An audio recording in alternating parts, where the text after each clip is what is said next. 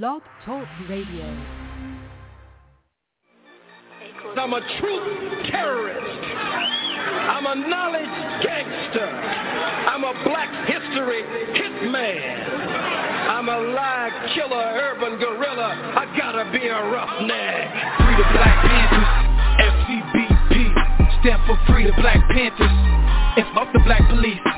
That 13th Amendment, trying to make a slave of me. You can lock my body, can't trap my mind, not forever be free. Okay, free the Black Panthers, FCBP, stand for Free the Black Panthers, and fuck the black police. Feds infiltrated our movements for black leadership roles. But we still heads in the bill head of COINTELPRO. Show. They got me started, lion-hearted, I'm the new Mufasa. And I'm all about Umoja, first in Nguzo Saba. Let's bring back the black families, we need our father. Single mama, son and daughter, that's root of the problem. Wise up, we rise up, unity so powerful. Black banks, black schools, black on, black power moves. You telling lies, televised? Black power, be scared guys that be standing there like they paralyzed. Ha. We say fuck the system, cause we above the system.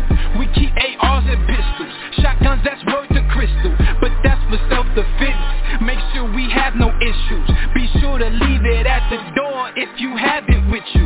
This for them freedom fighters that lost their freedom. Until they freedom, we screaming carpe diem. This for the general. King Khalid Muhammad.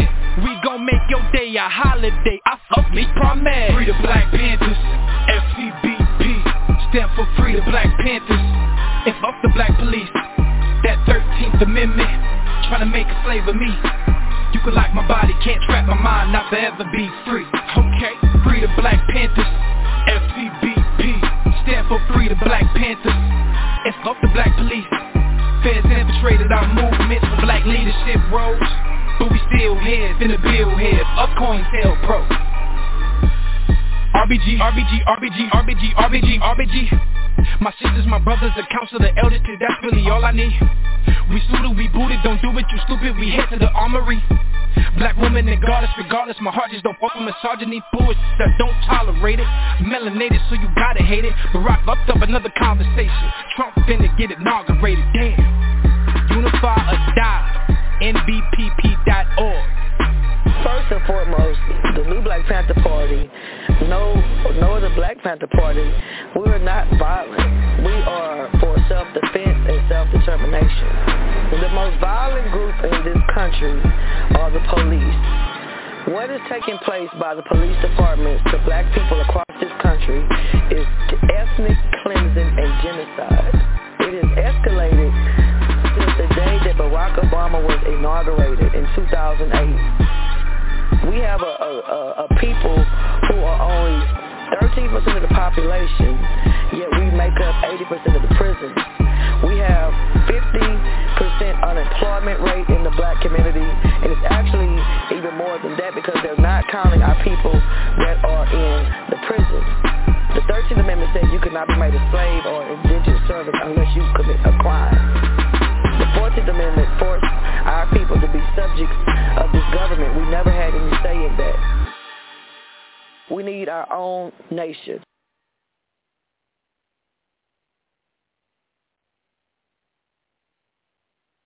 Welcome everyone. I'm Mark Zuckerman, President of the Century Foundation. Thanks so much for joining us for today's event and a special thank you to our esteemed panelists and moderator and to our host, NYU Wagner. The Century Foundation is a progressive, independent think tank that drives policy change to make people's lives better. We pursue economic, racial, and gender equity in education, healthcare, and work.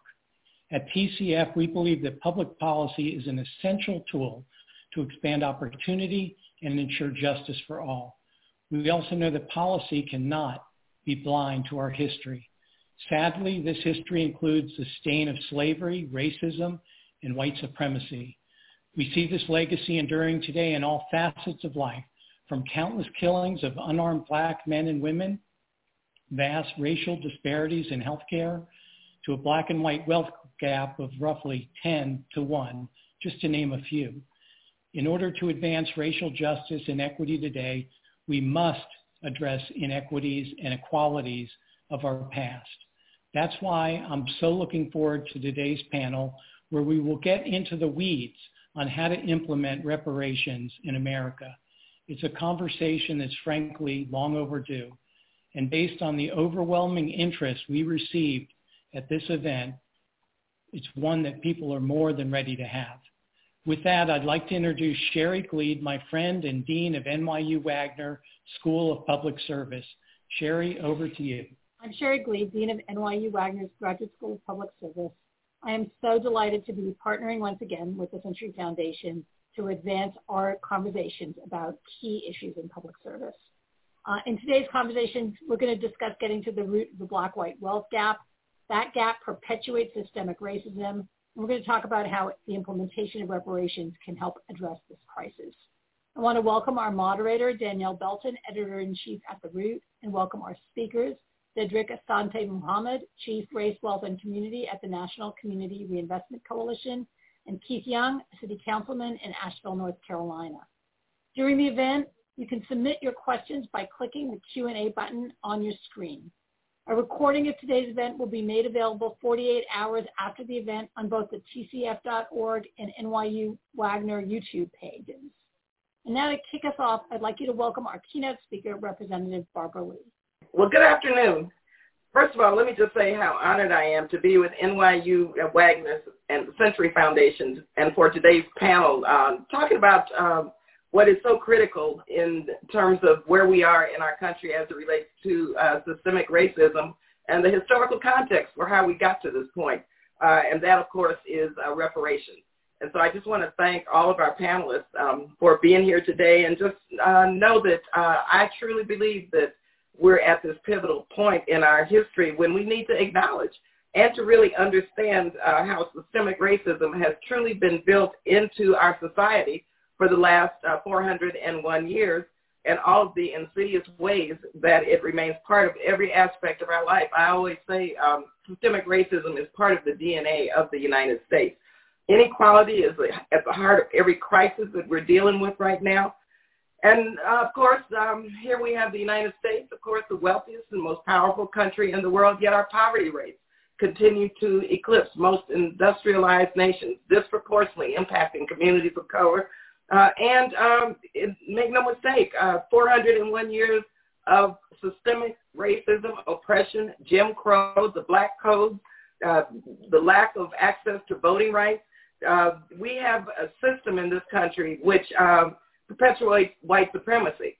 And that's why I'm so uh, pleased that Congresswoman Jackson Lee has supported and introduced H.R. 40, which of course is the, the bill to establish a commission to study, but also to develop reparations.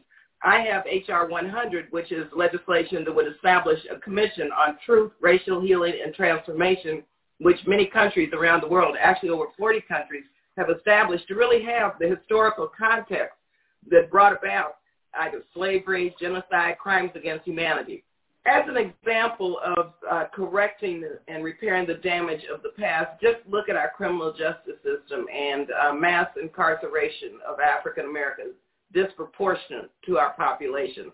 As we witness the brutal, brutal murder of Mr. George Floyd and other African Americans throughout, I won't even say the decades, I'd say throughout the centuries, we're witnessing the manifestations once again of systemic racism, which we could trace all the way back to uh, 401 years ago when the first enslaved Africans were brought to America. And so the time is now for us to examine the effects of slavery and understand that and put it into historical context, what we see today as it relates to systemic racism. We have to really uh, look at how our history has impacted the laws and policies of today because police reform uh, and making policing uh, a, a real issue around safety in our communities because it has not been about safety. But when you look at reparations and repairing the damage, I think what our young people are talking about in terms of reimagining policing really is one step forward to making sure that we have a, a have communities which are safe for African Americans and people of color. And so we want to make sure that we have this historical context of slavery and the enslaved Africans who built this country for over 250 years uh, to put in historical context of what we see today and what we know as it relates to police murders, the disproportionate rates of COVID-19, healthcare disparities, the wage gap, the wealth gap. You know all of the issues that um, systemic racism really uh, reveals. And so we have to have this uh, moment where we tell the truth. Uh, we need to put together a process for understanding and healing and then move toward transformation, which of course the transformation means disrupting and dismantling systemic racism and building a country based on racial justice and racial equity. So therein lies the rationale for uh, reparations. And reparations can take many forms, but we remember the point is to repair the damage.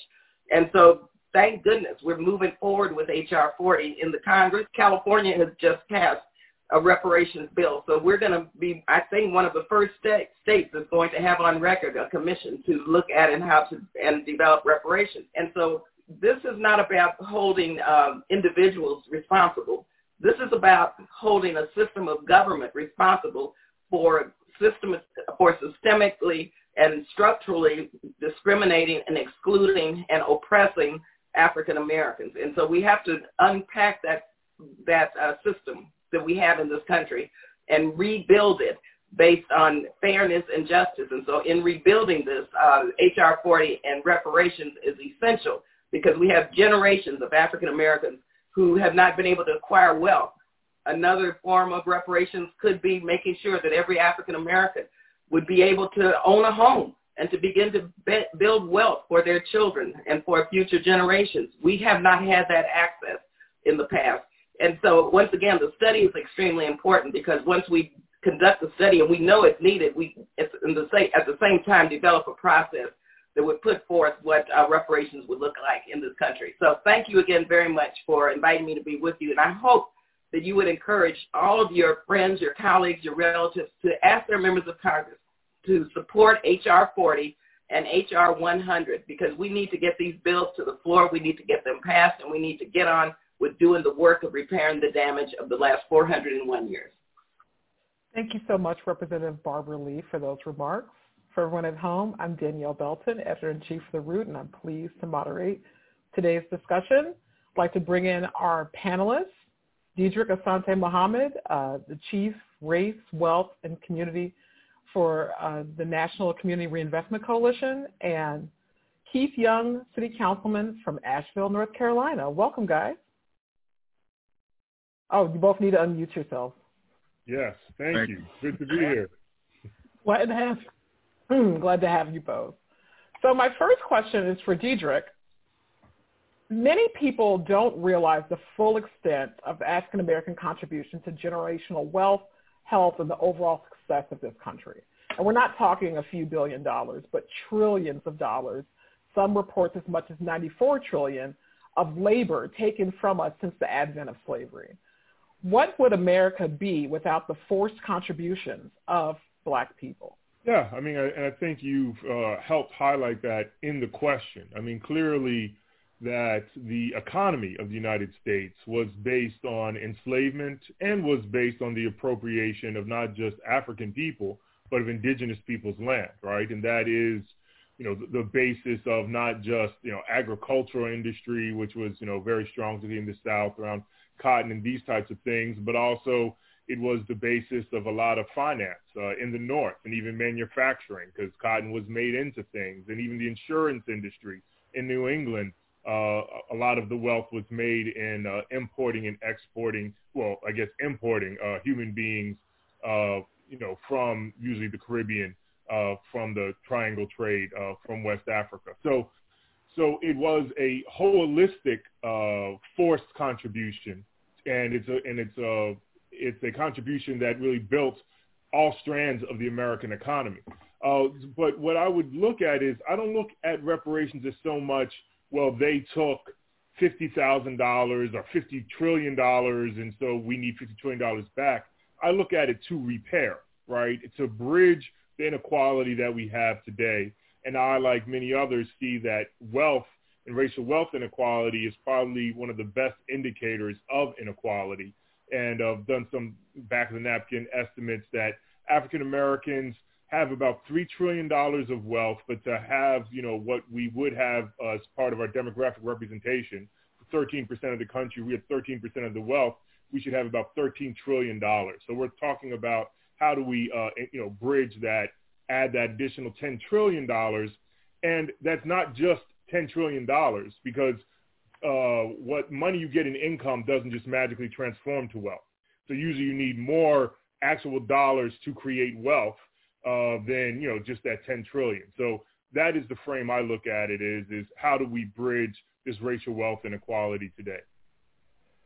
Now, when I think about reparations, I often think about what my father has said to me in the past about um, his family and the legacy that we have, where people basically had their labor stolen from them or were criminally underpaid for the work that they did. And so my father, you know, would jokingly say that every raise that he got, he felt like he deserved it not just for himself, but for his mother and father and those who mm-hmm. came before him all deserved this money because they were so grossly underpaid uh, for the work that they did do in the past. You know, my father was able to use that money to put forth in home ownership, in my education and my sister's education. So when we look at reparations, do we consider things like uh, the housing crisis, our educational disparities, health disparities as part of the reparations discussion.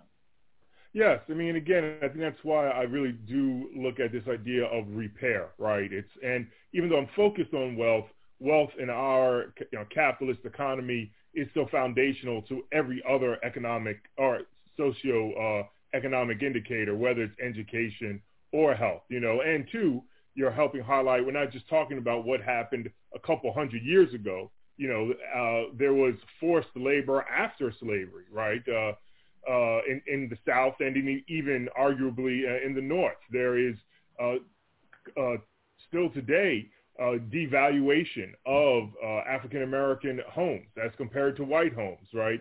There is the kind of ghettoization of African Americans and of ghettoization of skills that keeps us underpaid. So all of those things need to be brought together and looking at what it require to repair. Because I think once we do repair and we have greater wealth equity, a lot of these other uh, indicators of inequality will diminish. Now, uh, Keith, you're currently tackling the issue of reparations on a local level. Is that the path forward for many African Americans who have long been disenfranchised by the communities that they live in?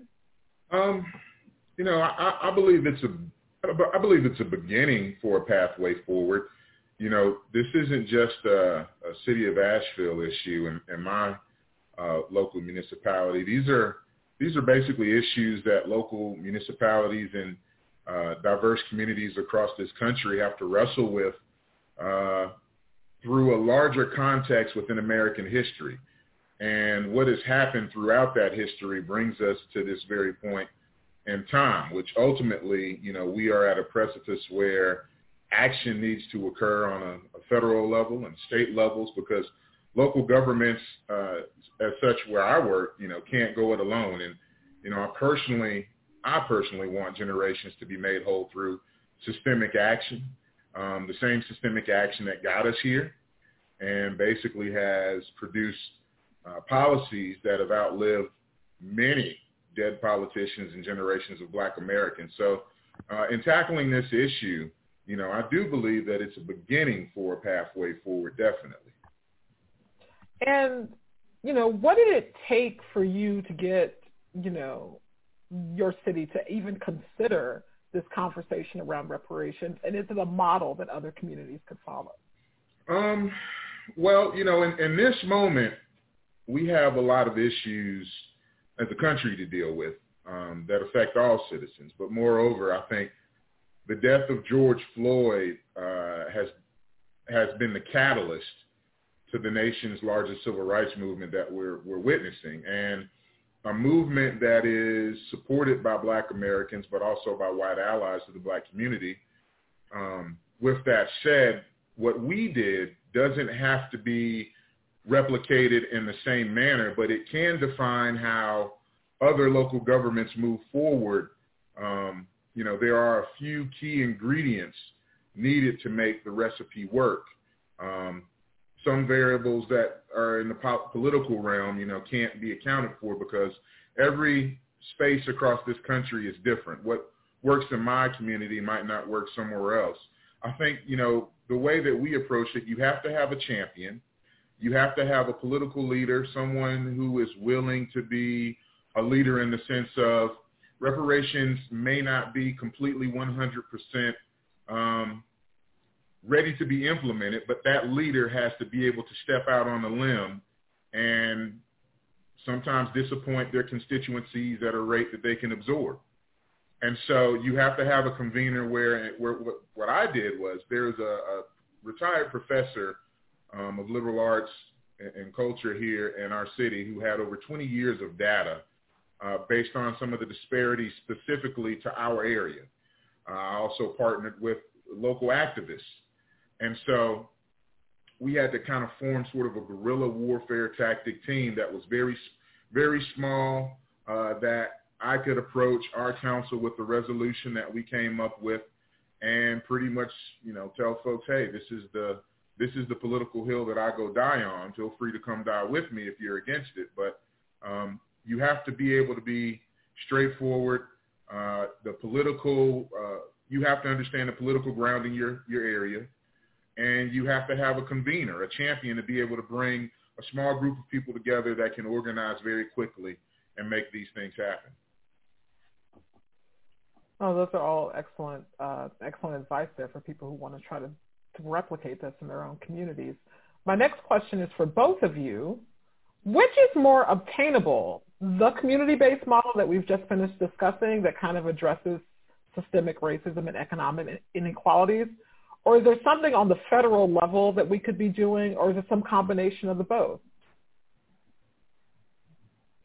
I will jump in, and uh, yeah, I think definitely we want to do uh, be working on both areas, right? And in some local communities, it might be might be more doable to pass some type of bill like a HR 40 to create a committee to investigate reparations, or there might, I mean, reparations can be such a broad thing, and we're talking a lot about actual financial reparations, some type of investment, but some people also talk about reparations in terms of apologies, in terms of monuments, these types of things. So there's a whole different, uh, a large realm of what reparations can be. And so in some local communities, you might be able to get support for some aspect of reparations, but it's clear to me that without national reparations that includes massive investments, we're not going to get that repair which I'm looking which I'm looking for. But I do think the local models can show us what is doable, how to help move consciousness uh, forward, and that is not some crazy radical action, but it's something that communities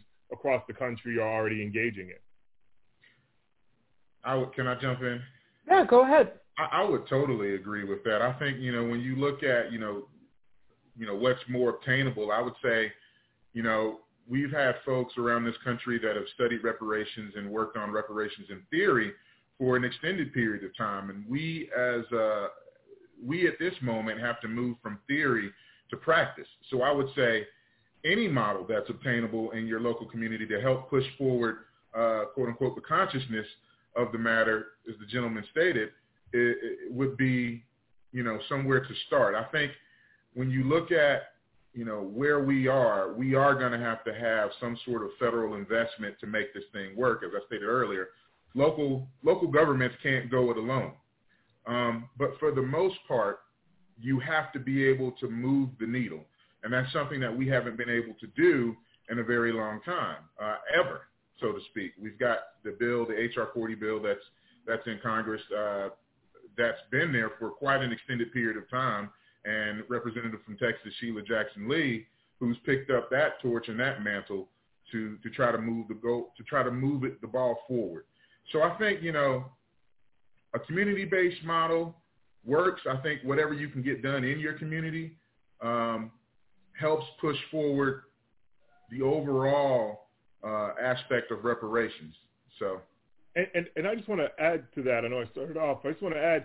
I mean, to me, it is crazy the idea that we can't pass nationally HR 40 because HR 40 isn't even reparations. It's just a right. committee to look at inequality and talk about what are the options of reparations. So, and I, you know, one positive aspect is that many of the Democrats who were running for president last year actually endorsed H.R. 40, which is something that hadn't happened in the past. So there's little steps of progress happening at the national level. H.R. 40 won't be reparations, but you know, it really should be something we can at least do to help further move the ball as people like Mr. Young and other local leaders are moving the ball, uh, you know, in their areas as well.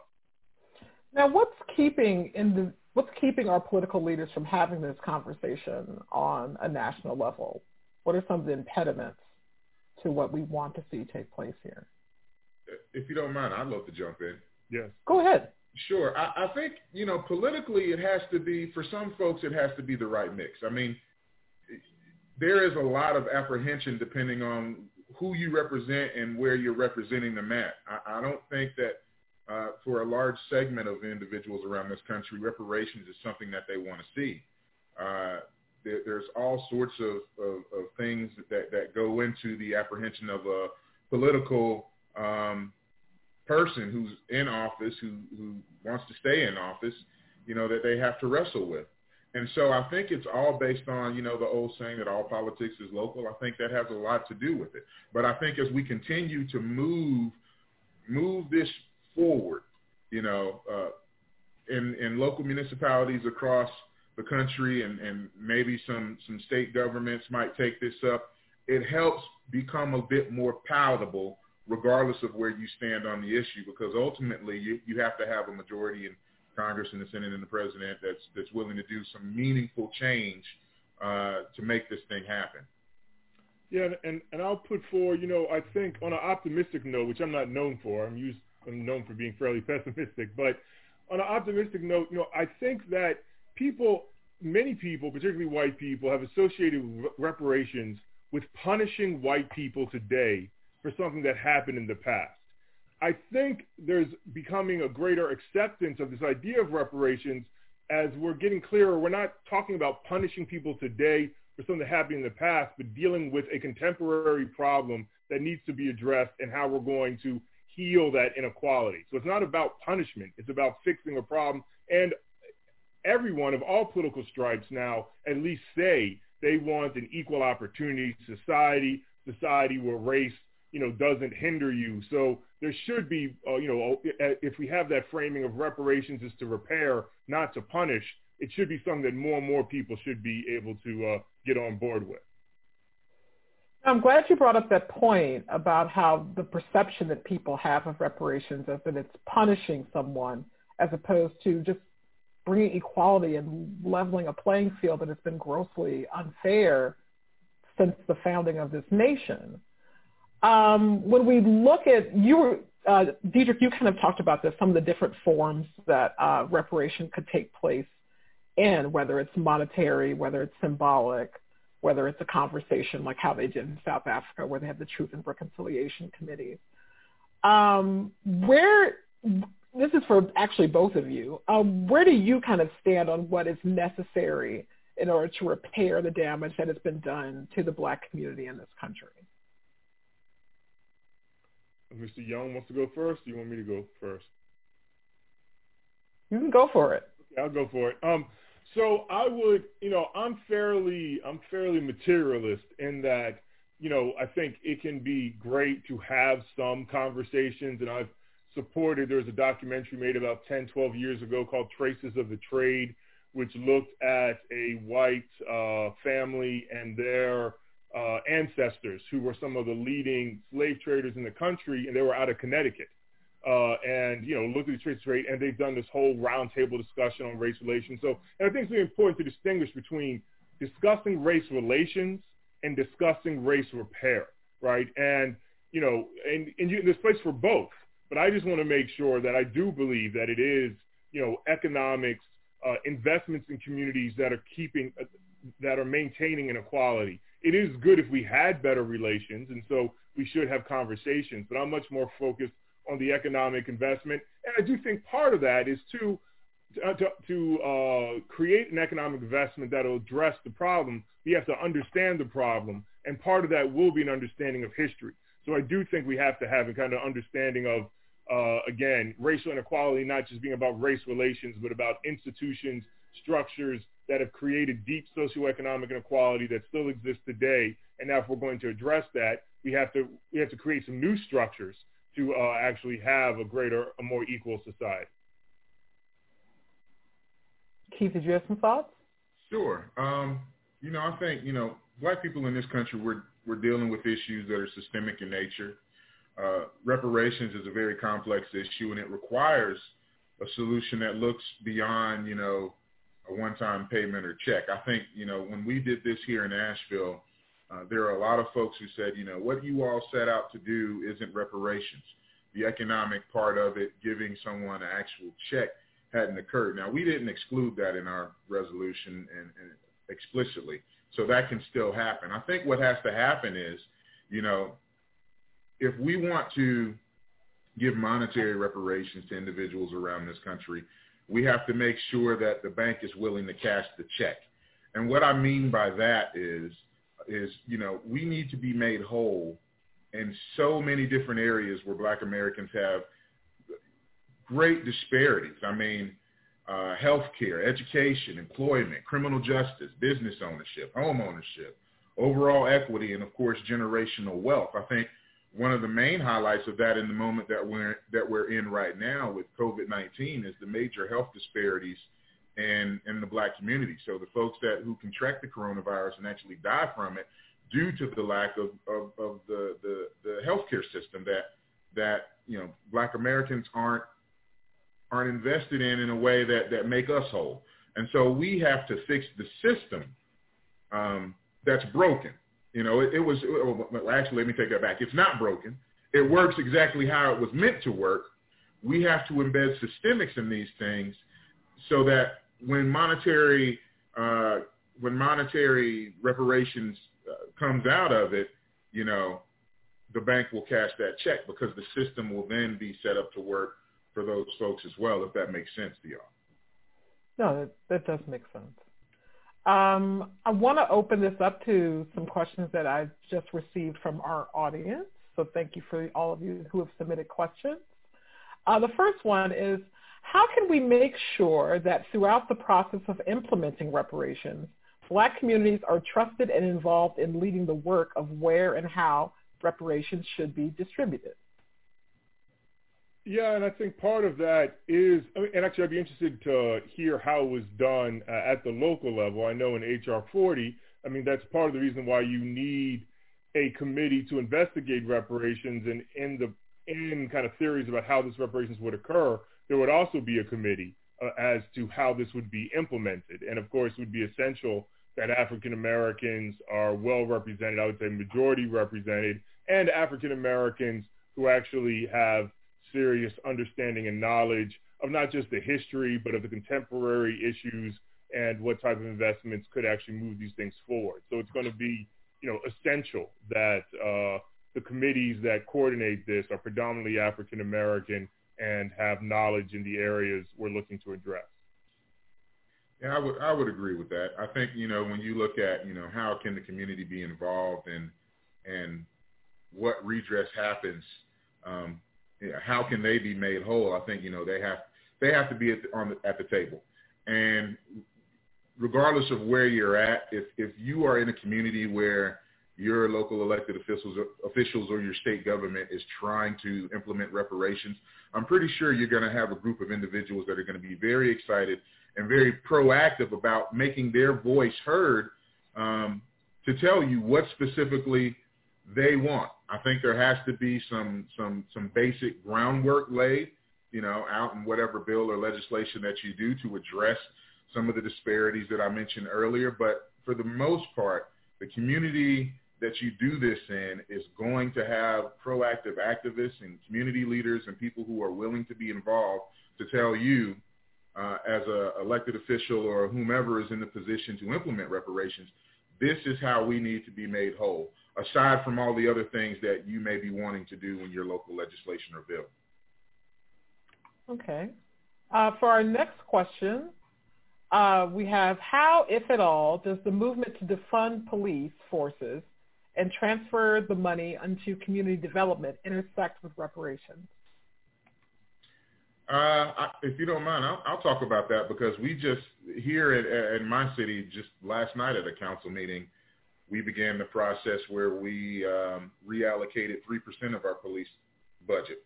I will say this: I think the defund the police and the intersection of reparations had a lot to do with the, the fact of the disparities that continue to occur in this country with Black Americans. I think, you know, again, these systemic issues that we're dealing with have been embedded for an extended period of time that that bring us to the point to where you know folks are out marching in the streets.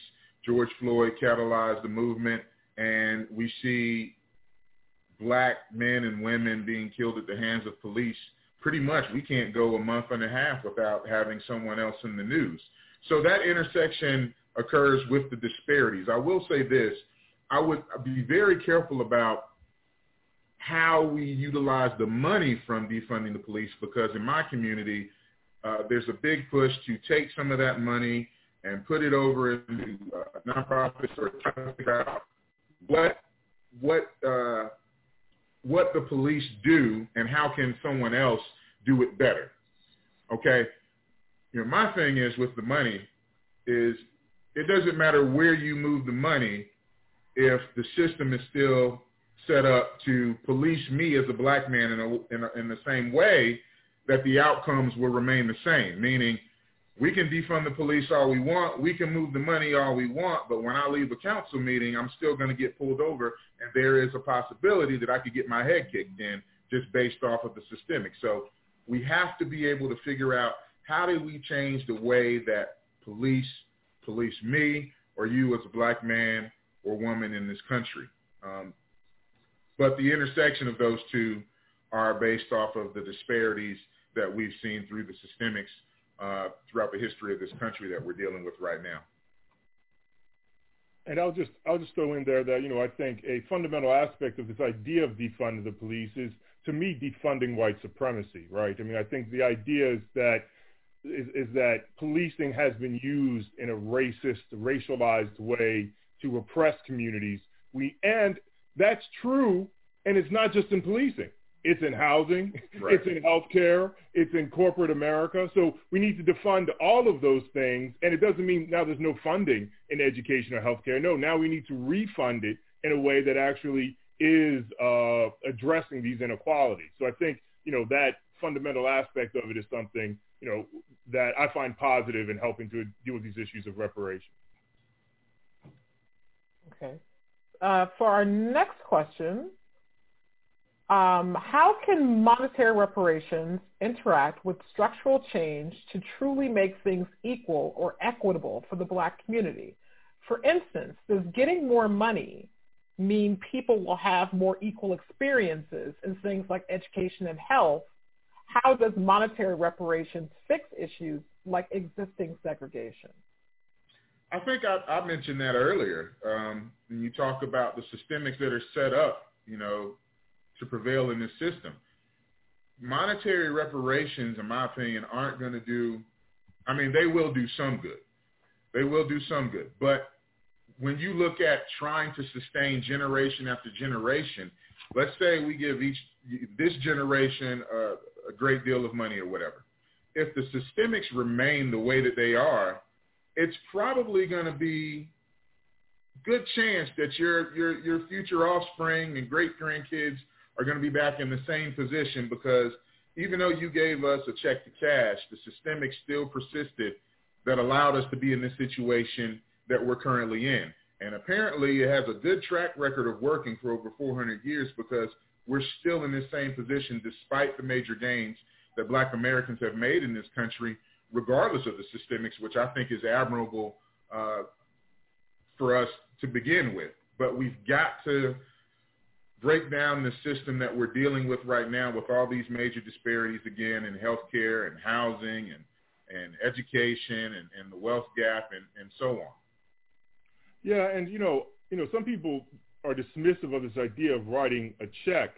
I I'm not. Like I wrote a piece in the Guardian about uh, you know, $20,000 a year for 20 years for African Americans as part, let me say part of the reparations package because, because again, I am dismissive of twenty thousand dollars and you're done, and that's supposed to repair racial Right. economic inequality, right? No, that's not going to repair racial economic inequality, and even twenty thousand dollars over twenty years uh, probably isn't enough. We need some other things as well. But the reason I wrote this is that wanted to highlight that it takes time. Like giving someone one infusion of money is not going to solve what's been happening for generations. It takes time to take when you first get the money, you're going to be dealing with you know immediate needs, right, and debts that you've had, or maybe trying to find an apartment in a better place. But it's only over time that you're going to be able to use that money to actually invest in capital and get returns in. You're not going to do that the first year or the second year. So we have to be clear this reparations is going to be long term. Uh, you know, even, even if checks are written, it's not going to be, and well, at least I don't think it should be a one check. It has to be over time because it's over time we got in this situation. I would just before you go on to the next question, those are very good points. I would agree with all of that. I would also say my one of my major concerns was that you know for for our our our bill locally here to not have local government or anyone who wanted to replicate that say because you got to check our obligation to the black community is done. Meaning if you don't fix the systemics, even if you continue to give the check, people are people might say our obligation to you is done. Everything is is is is well and good now. Kind of like you know when we elected President Obama. There's oh there's no more racism in America. We we elected a black president. It doesn't work that way. And so I agree with everything the gentleman said um, earlier, but just wanted to add that point as well. No, it was an it was an excellent point. Um, I'm a strong believer that it's going to take more than just writing a check and then saying then just wiping your hands of the issue. Like it's just not a realistic approach, considering it took us hundreds and hundreds of years to get into this situation. Uh, for our next question, um, how do the panelists suggest addressing race relations, particularly when it comes to poor white people who racism is not tied to their access to wealth? Sure. Well, I think if you're talking about helping poor whites, whites in asset poverty, uh, generally, we're probably not talking about reparations unless you're talking about some particular group that had some historic wrong to them. Uh, you know, I don't know, uh, you know, that particular community you're talking about. I mean, you know, there has been reparations for Jewish, you know, people around the world, right? Because they did have wrongs done to them and different Europeans have had wrong to them. But uh, because you're for reparations doesn't mean that I also don't support programs that help poor people of all race that didn't have suffer through, you know, suffer racism or what have you. So I'm for very progressive policies. I'm for, you know, everything from full employment to individual de- development accounts to, you know, uh, free community college, all of these things that I think will help uh, poor people or disenfranchised people of all uh, communities. Uh, we just recognize that I think the key point about reparations, and someone had sent an email too about indigenous people, and I think there's a huge space for Native American reparations as well, though our focus right now is African American reparations. That, you know, there's uh, a, a lot of policy that needs to be set forth to deal with the broad issues, but reparations recognize that there is a particular um, uh, particular, particular acts done against particular people that need to be addressed. And that is where we're dealing with reparations. But I'm for a much broader progressive policy that brings back an economic mobility that we haven't seen even for white people in about 40 or 50 years. This has been a very regressive economy. I think the gentleman laid it out very well in, in what he said. I think, you know, when you when you look at that, it's one of those, I think there's a great deal of, of Americans that promote uh, social economic uh, policy that will uh, uplift everybody, no matter whether you're black, white, red, yellow, or blue. I think in the instance of reparations, um, you know, there's the saying that a rising tide lifts all boats, but I say a rising tide only lifts all boats if all boats are prepared to ride the wave. And I think when you talk about reparations to black America, we're not prepared to ride the wave because the opportunity that we have uh, set out in front of us has not been unabated. It has been with obstruction. It has been with roadblocks, and it has been something that we've had to overcome as an extra step that requires equity in the system. Um, and so, you know, I always tell myself it's not up for me to educate folks who may feel that way. There's there's a great deal of history in this country um, that goes back a long time. For instance, I hope I'm not taking up too much time, but I do want to say this. you know, back in 1860, uh, the United States had, I think, nearly 4 million slaves and translated in today's dollars, probably about those slaves were worth about three three billion dollars. The value of those slaves uh, combined was greater than every asset of every financial institution, every factory, every railroad uh, during this period. And so Amer- America has been catalyzed, um, the economic superpower that it is, by black Americans, black black individuals. And so when you go back and you look at that thorough history from slavery to Reconstruction to Jim Crow to all the different things that have happened to, to black Americans, even the Homeowners Loan Corporation back in the 1930s and 40s, when you start talking about generational wealth, we've been given opportunity, but our opportunity always comes with an asterisk. And so individuals who may have a, a bias about, you know, why why should you get reparations and not me? I think you have to look at the history of it and understand that, you know, there's a great deal of Americans who promote uh, social economic policy that supports everyone. But in this instance, um, we've got to make sure that all boats on this situation are ready to ride the wave. Okay. And I think we have time for one final question. This one is directed to Councilmember Young. Can you say more about the recently passed resolution and your city manager's role in determining short, medium, and long-term plans? How will the city manager work with the commission? Well, in our city, we've got it set up right now where we have a specific Department of Equity and Inclusion. And their job is specifically to look at instances such as this where they can plug in. Um, our city manager and, the, and our equity department will work hand in hand to bring forth uh, suggestions. But this commission is set up in a way that it's it's made for other municipalities in our county to join in, which some have already. It's set up for private entities and businesses to join in, uh, leaders around the community to, to join in, and figure out a way together how to move forward with community input.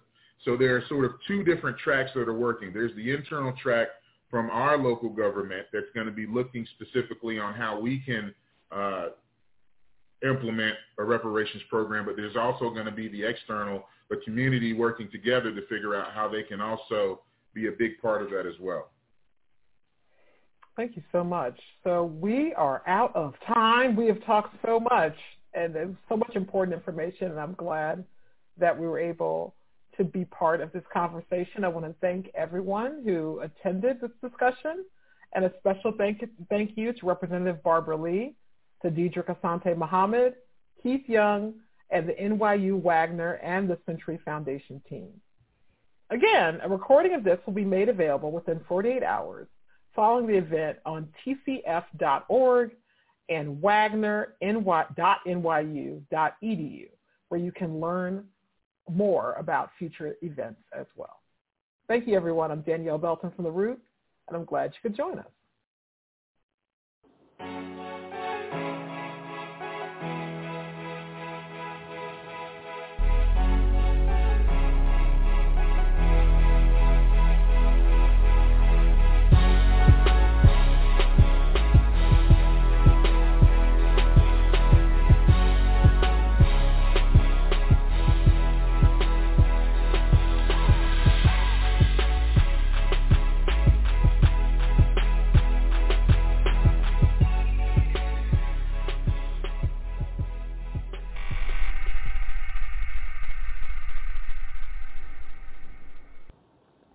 We'd like to acknowledge and pay deep respect to the indigenous peoples, past, present, and future, in particular the Lenape and the Canarsie. We acknowledge and are extremely grateful to them for the land that we are gathered on this very moment. Please join me in this acknowledgement with much respect and gratitude.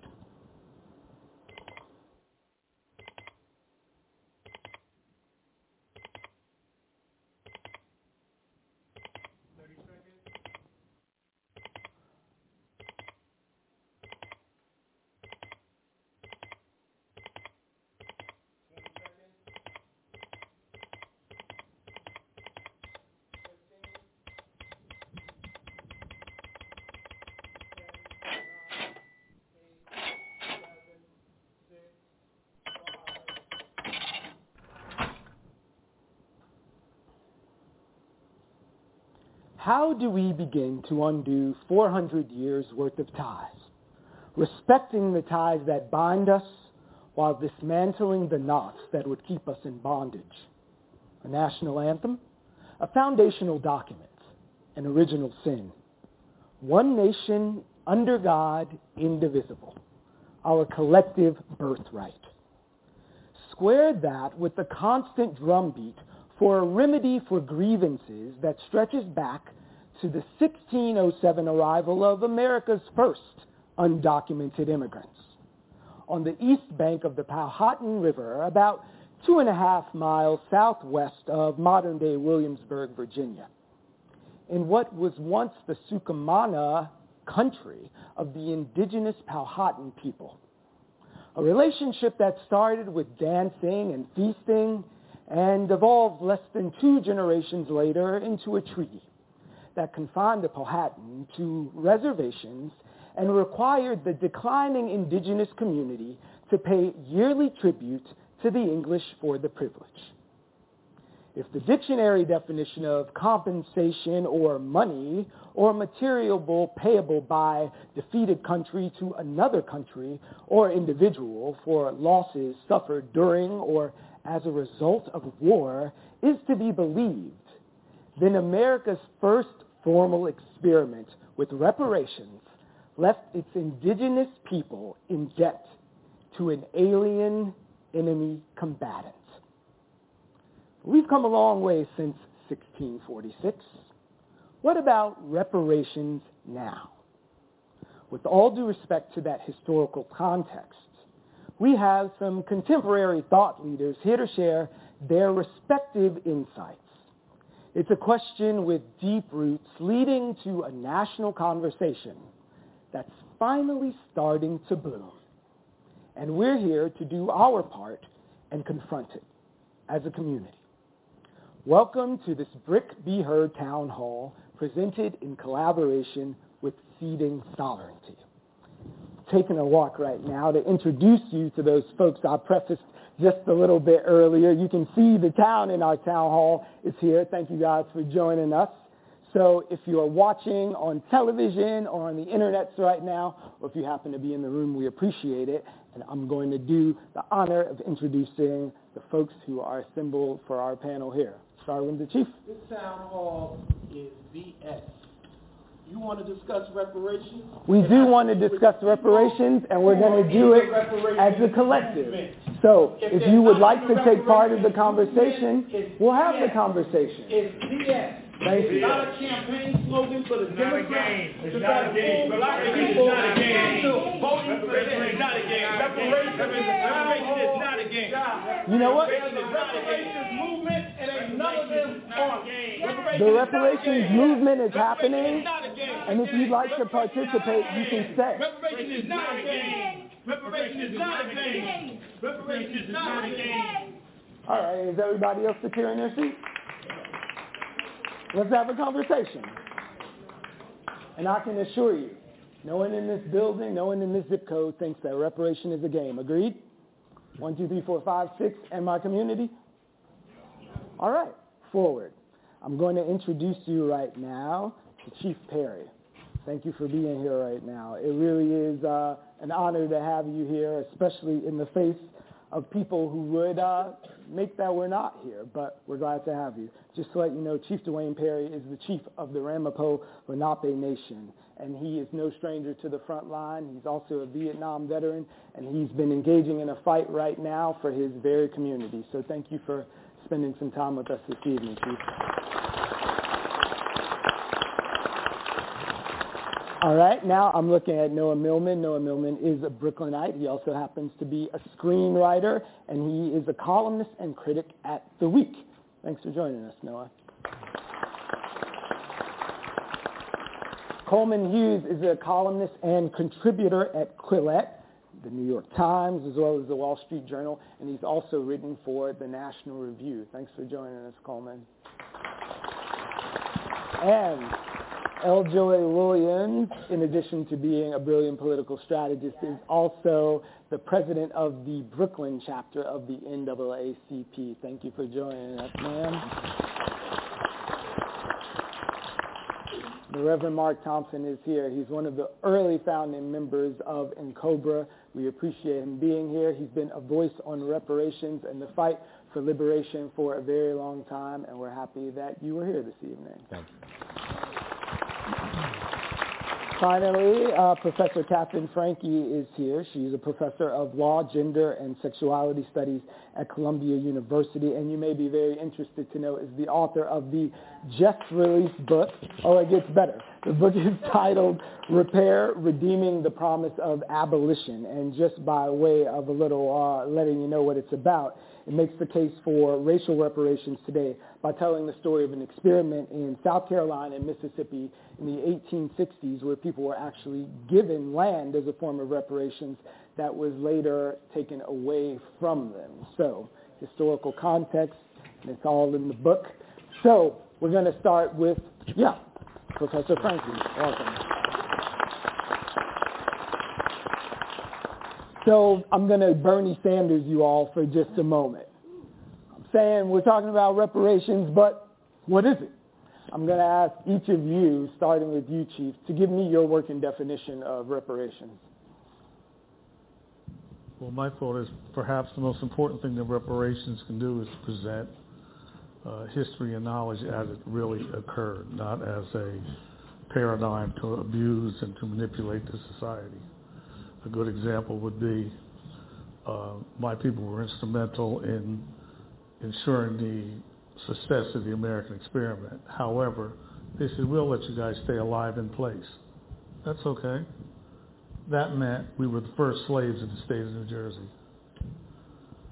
So reparation, I think, starts to have to start with the integrity of true history, of knowledge, before we can work beyond uh, some more finite uh, approaches. So Noah, from where you sit, how would you define reparations today?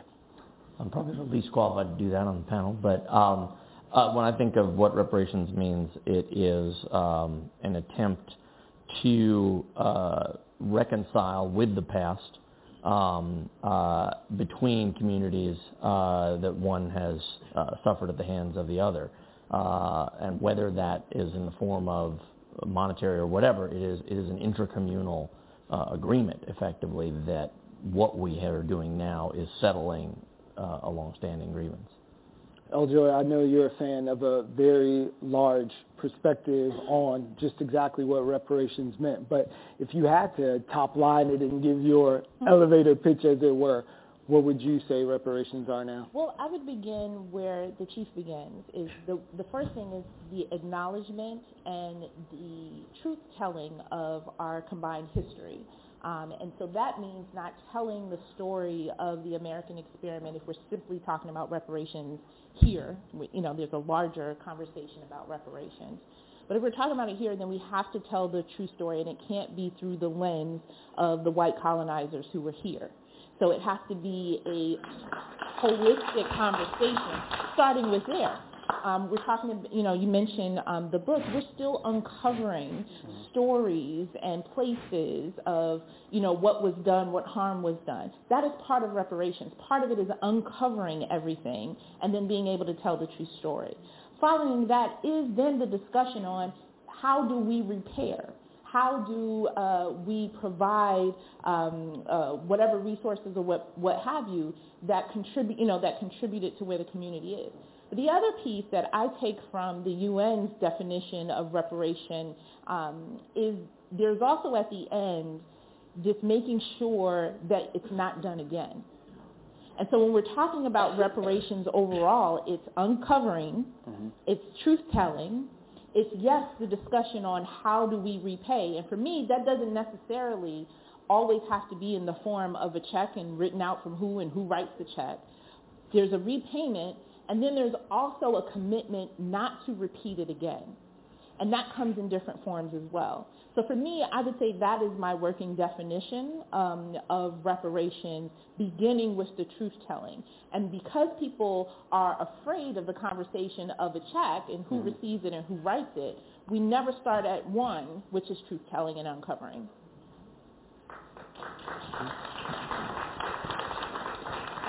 So Noah, how I'm sorry, how do these Coleman perspectives jibe with your idea of reparations? Well, I think we've seen in the past few months that the word reparations increasingly means whatever anyone wants it to mean in the moment. Uh, last year there was a bar in Portland that had a reparations happy hour where white people donated into a pot and black people drank for free for a few hours under the under the heading of reparations. Um, it was so something like that. I happen to know that the black people got ten dollars in cash each. It wasn't about them getting free drinks. They left with ten dollars to do whatever they'd like, just as a point of fact. Okay, um, so that's that's reparations for some people to me, uh, reparations is something of a misnomer because the wrongs of history are generally too deep to actually be completely compensated. No Holocaust survivor really was made whole by the check they were given, no matter how large, by the German government. So I think it's easier to say what reparations is not than what it is. What, what it really, I guess, an approximation would be it's a full-hearted recognition that a wrong was committed, something happened that should not have happened. And more than that, it's an apology that feels more sincere because you're attaching something tangible to it mm-hmm. because words are very cheap. That's what it should mean, I think. Looking at you, Reverend Thompson. Well, first of all, thank you for having this important conversation. One correction, not um, an original founder of NCOBRA. I just want to correct that so okay. I don't get in trouble. Uh, and I don't think I, do I look that old, brother, to you? but it's all good. But again, thank you for having us. I agree with what everyone has said. Obviously, reparations, the root word is repair. And so um, if we're talking about oppressed people in this country, and particularly, and let me just say, I'm, I'm in solidarity with uh, my brother, the Native American people. A lot of the conversation around reparations right now is around Africans who were enslaved. And um, as a descendant of, of African people who were enslaved, um, for many of us, reparations means spiritual repair, cultural repair, repair through the means of education, uh, health, um, um, economics, society. All of those things go together. And so it is obviously much broader than individual checks, but helping to build and establish institutions so that at least African Americans can catch up with white Americans. White Americans had help in terms of the Homestead Act, which didn't include us, um, housing loans, FHA, that helped build the suburbs, uh, Social Security did, did not in, include us. Uh, and, and someone said, we see gentrification going on right now. So uh, there were all of these helping hands given. And we as African Americans uh, not to exclude the indigenous people at all, uh, none of us can ever catch up because everyone else got a head start and we didn't. So until we deal with that, that's why I think it's also important. And I know that NCOBRA feels like that, and National feels this way, and the National African Americans Reparations Commission, and H, the new HR 40 deals with it in this way. we not, we can't only talk about slavery. Uh, we have to talk about slavery's vestiges, because as soon as slavery was over, uh, we had the Jim Crow era and everything that resulted from that. And now we live in an era where we have modern day lynchings by the hands of law enforcement. We have a racist criminal justice system. So the clock just keeps ticking and the toll keeps going higher and higher. So the sooner America addresses all of these injustices, the better. Well, I'm saying we got to pace ourselves. We got 90 minutes to go here. We got a lot to go to. Professor Franke. Hard to add anything to these amazing insights that the uh, co-panelists here have um, contributed.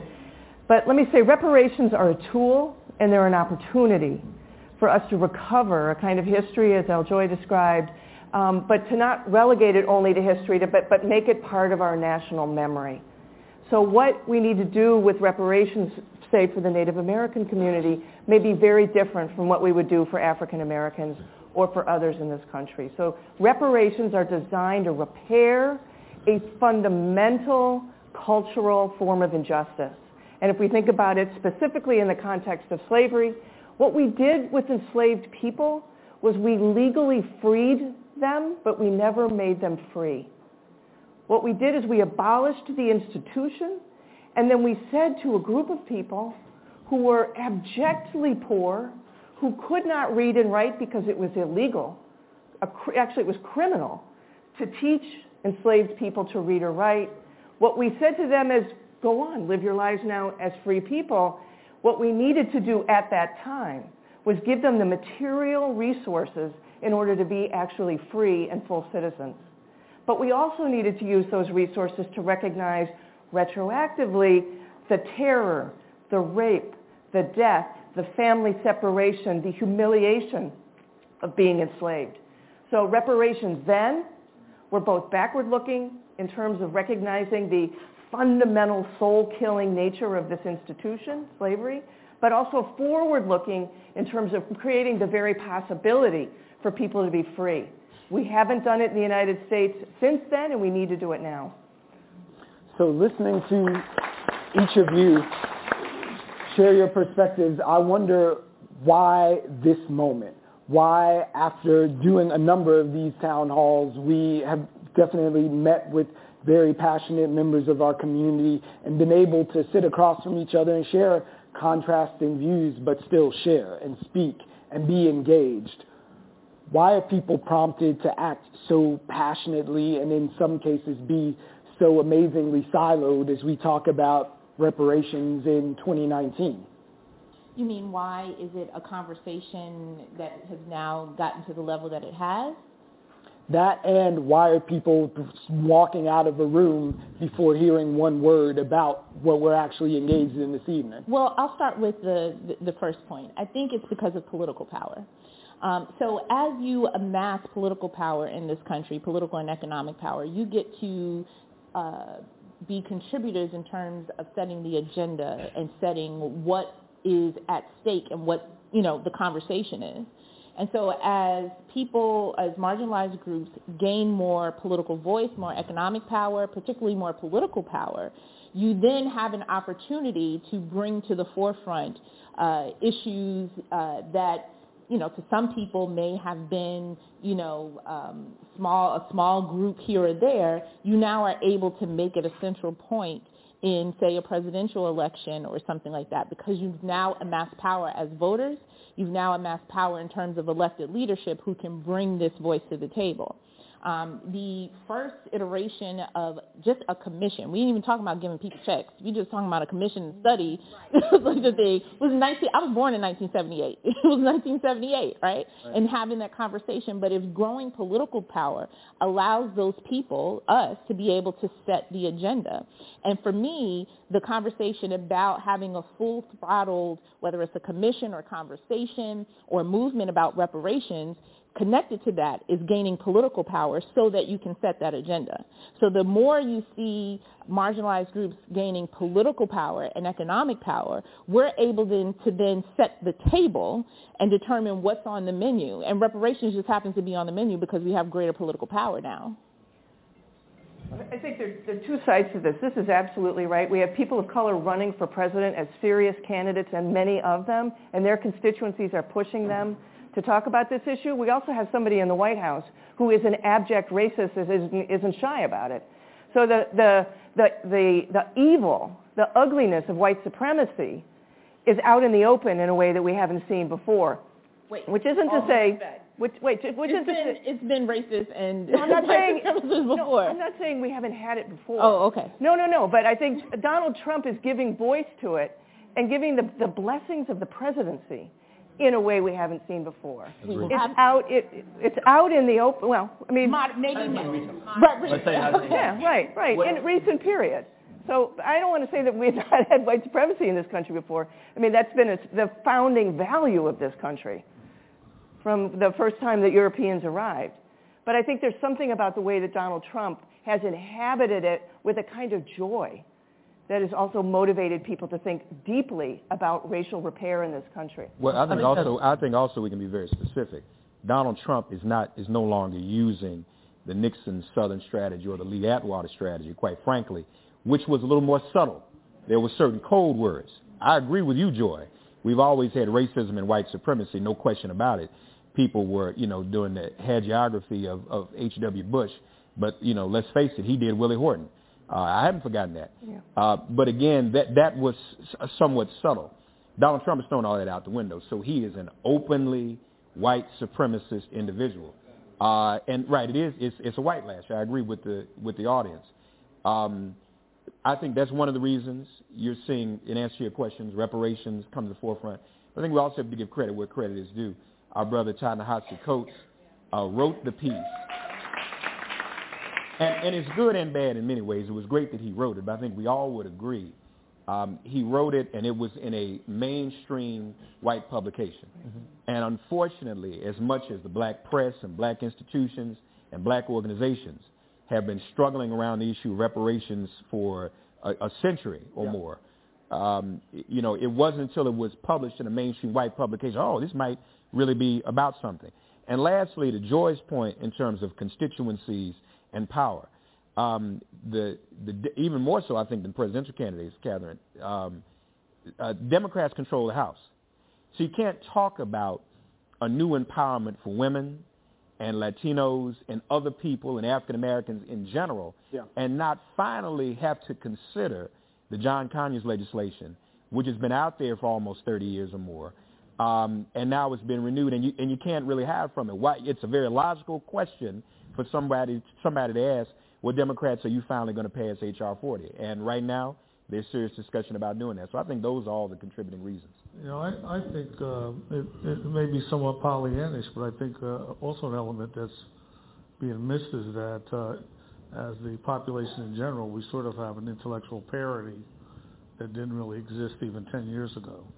So that allows for a, sort of an intellectual outreach to a more expansive thought, particularly like a, a real code word is reparations. That's war.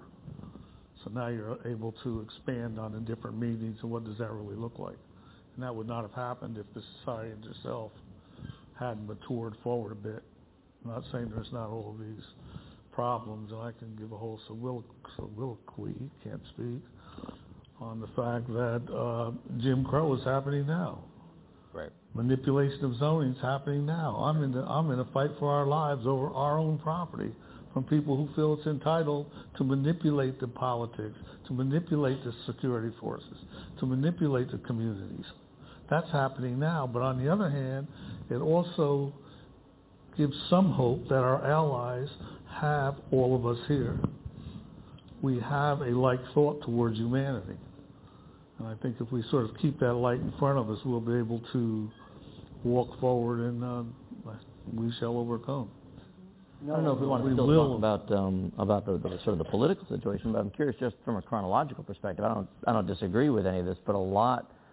My sense um, from the outside uh, was that uh, this national conversation really started uh, in an active way in the second Obama administration um, when we had a black president, mm-hmm. um, and I wonder to what extent um, a lot of this reflects um, uh, disappointment with what that administration ultimately represented in terms of progress on some of these issues. The Black Lives Matter was still needed right. um, after we had a black president. Yeah. Well, I want to go back one second to 2007 when uh, the president addressed the NAACP mm. and warned about reparations, saying this may not be the fight right now because yep. it would give other folks license to say we're done with the black question where we should be galvanizing ourselves to fight for specific injustices in the courts and in society. And if we just put all of our steam into reparations, we don't have to, they will say that reparations is done. We don't have to pay attention to everything that's happening. Yeah.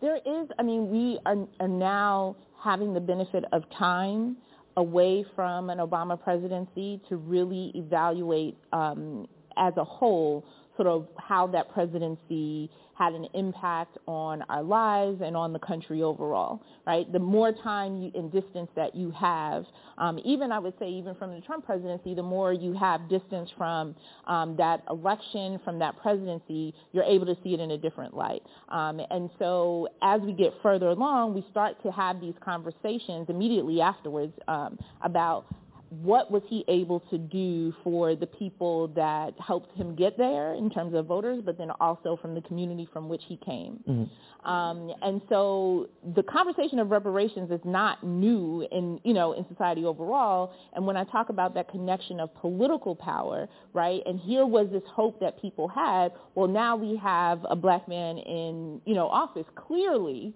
he's going to do something to address or repair, you know, the harm, right? And then there's a lot that you can say that the administration did that did, um, you know, etch away, but how no one person is going to be able to repair um, the, the, the centuries and sort of decades of racism, Jim Crow, enslavement, and all of that packed up. That's a that's a ditch that you got to really, you know, get down and dig in. Um, and so I think over time we'll have continue to have the conversation about the failure of an opportunity, but there's also within our own community the dialogue and the disagreement about whether or not we need to pursue reparations. And just to add, what I was going to add is there's HR 40, but Charles Barron has a bill here in the state of New York mm. for to set up a New York commission, right? Because there's also living in a states' rights society. There's also the individual states and what they did to contribute to right. um, uh, the harm of communities of color and marginalized groups as well that we have to look at, right? So it's not just a federal conversation; it's a state conversation. It's also a corporate conversation, um, particularly from some of those corporations that st- still have existed, mainly right. banks and uh, insurance companies and things of that mm-hmm. nature, that we have to have this holistic conversation about. So yes, as we, there is, I don't personally don't put all of the blame on one particular person um, because they were in a position of in a power. Am I disappointed that he didn't go far enough? Absolutely. Um, but is he the sole person to blame? You know, I for not pres- blame. right? You know, not well. I mean, I'm talking about that in general. He's not the sole person to blame for you know the the entire institution. Mm. I would also say that sometimes there are just change in, changes in the culture and ebbs and flows. So when when Ta-Nehisi Coates five years ago now wrote the case for reparations, he specifically said that he suggested, despite liking Obama, that Obama not pursue reparations. 2014 felt different culturally yeah. than 2019 uh, did. And we should also remember, uh, right around 2001, there was a, a, a, wave very similar to this one, where there, there was debates about reparations, and it was it was a hot debate in 2001, and then a couple year, years later, it just kind of fizzled. Mm. And um, I think it's something. There's some kind of difficult to explain, difficult to pin down the causation, just kind of ebb and flow with this conversation that is probably likely to continue. I don't expect this moment to continue for five years, maybe a year, maybe two, I'm not sure. But it's probably going to ebb and flow again based on history. I think a missing element with all of this is we need to have or somehow come to a decisive understanding, a focus of where we're going with it. Otherwise, it's going to become an intellectual exercise. You're right, it's going to ebb and flow, and before you know it, nobody's even going to know what you're talking about. So I think that uh, maybe perhaps not this forum at this moment, but we do need to convene and sit down and say, what are we talking about? Well, it sounds like a good moment. And, and I think, yeah, and I think a good example is the doctrine of discovery. I mean, I, I know people know more about it than the Pope. What's it doing? It's just been watered down into an intellectual uh, discourse. So. And I think connected to that is who are the actors that need to participate in the reparations process? I think that's one of the things is that we call and demand for reparations, but it doesn't mean that the, I mean, if you're relying on American government to control and um, chart out a process for reparations, we will be waiting for 400 more damn years for that to happen, right? I think the overall process, in starting first, we're talking about telling the truth and uncovering the dirt. That process is happening, right? right? And that doesn't have to come from the government government actors to to do that. That can come from professors researching. That can come from elected officials, you know, uncovering documents. That can come from a Ta-Nehisi Coates writing in detail, you know, about the case. That can come from The Color of Law, which you know, a book that details the housing discrimination and the laws and the Supreme Court cases that were ignored outright in order to create that. So part of it is the uncovering and the digging, and that doesn't all have to happen by the government as the actor, and I don't think it actually should. Um, I think the uncovering, the truth telling has to come from the outside, continuing to bang at the door to tell the truth on that. Um, and you know that process is happening now, and so even though it may not be, you know, uh, uh, the terminology may not be reparations, sort of uncovering that, you know, New York life insurance charged black folks more, you know, and then they had some kind of, that's part of the reparations and uncovering conversation. You know, talking about the banks and insurance companies or talking about Wall Street and property that was taken or even just finding out where you came from and your genealogy because that was hidden and that was, you know, you were separated from that. That's all part of the conversation. Um, it, it, sounds to me, uh, and, and, and, forgive me if I'm wrong about this, that, that there, we have a little bit of disagreement anyway about what, what the word um, should mean. That you have a very expansive conception of what of what reparations is, that, and and particularly that it is effectively an open-ended process because there's always going to be more more to learn. Yeah. There's and and so I guess what it sounds to me like what you're saying is that reparations is a way of thinking about social justice generally that focuses on what the sources are uh, within society that caused the uh, uh, uh, situation that we that we see today. What are the harms that were historic that have continued um, uh, down into the present, either in terms of continuing to happen or in continuing to have ripple effects from things that happened in the past, the things that were done in the past. Um, and I'm I'm curious if that if that's the, what you're saying really. Um, why you think from a political perspective that's the right way to frame things uh, in terms of getting um, getting what you want to accomplish. Well, because I think it's so connected and embedded in our society. And to your point of is you know we have a reparations conversation. We've decided this is the reparations commission. This is what we're going to do. We're going to open books and we're going to give checks and we're going to do that. And now it's done. Well, that still doesn't address a criminal justice system that still has right? Yeah. that still doesn't address housing policy that's still on the books to this day right? That still doesn't that still doesn't address all of those connections. It's similar to how I tell young people just saying um, sometimes saying things are just racist without talking about how specifically mm-hmm. is racist is like throwing the bomb in the room, right? Because it's like just racist and then everybody's off guard. To say specifically, oh no, there was an actual law that said black people couldn't live here and that's what the racism was, gotcha. right? Like gives context and saying this was deliberate, it was planned, it was written out, thoughtful, and, and continues to this day. And that's the uncovering that need, the dismantling that needs to happen. So reparations is not an event. Even if we have a conference in, in a, or a commission or a study, like there's still so much interconnected in our society that we have to unpeel and disconnect. Well, well, to be to be clear on that. I'm though. sorry, just for yeah, one sure, second. sure. I just want to let you guys know we've been here for a half hour already. So if you have some questions that you would like to uh, get in on the conversation, you can make your way to uh, either of these aisles, and I'll be uh, hopping by. You can see that guy back there, and uh, we'll bring the voices in. So thank you. Um, well, what I was going to say is, uh, first of all, in terms of addressing the, the moment, um, much of the progress that has been made in the reparations movement um, over the past number of years has happened outside of the context of mainstream media coverage. So even if this moment right now, this very popular, may seem to ebb, and things do ebb and flow, um, we have continued reintroduction of HR 40 and a new HR 40 because of a movement that made it happen. That wasn't on television. You know, so everybody in the room should know being a part of the reparations movement may not mean you get your name in lights uh, or that it's constantly covered. Uh, that's number one.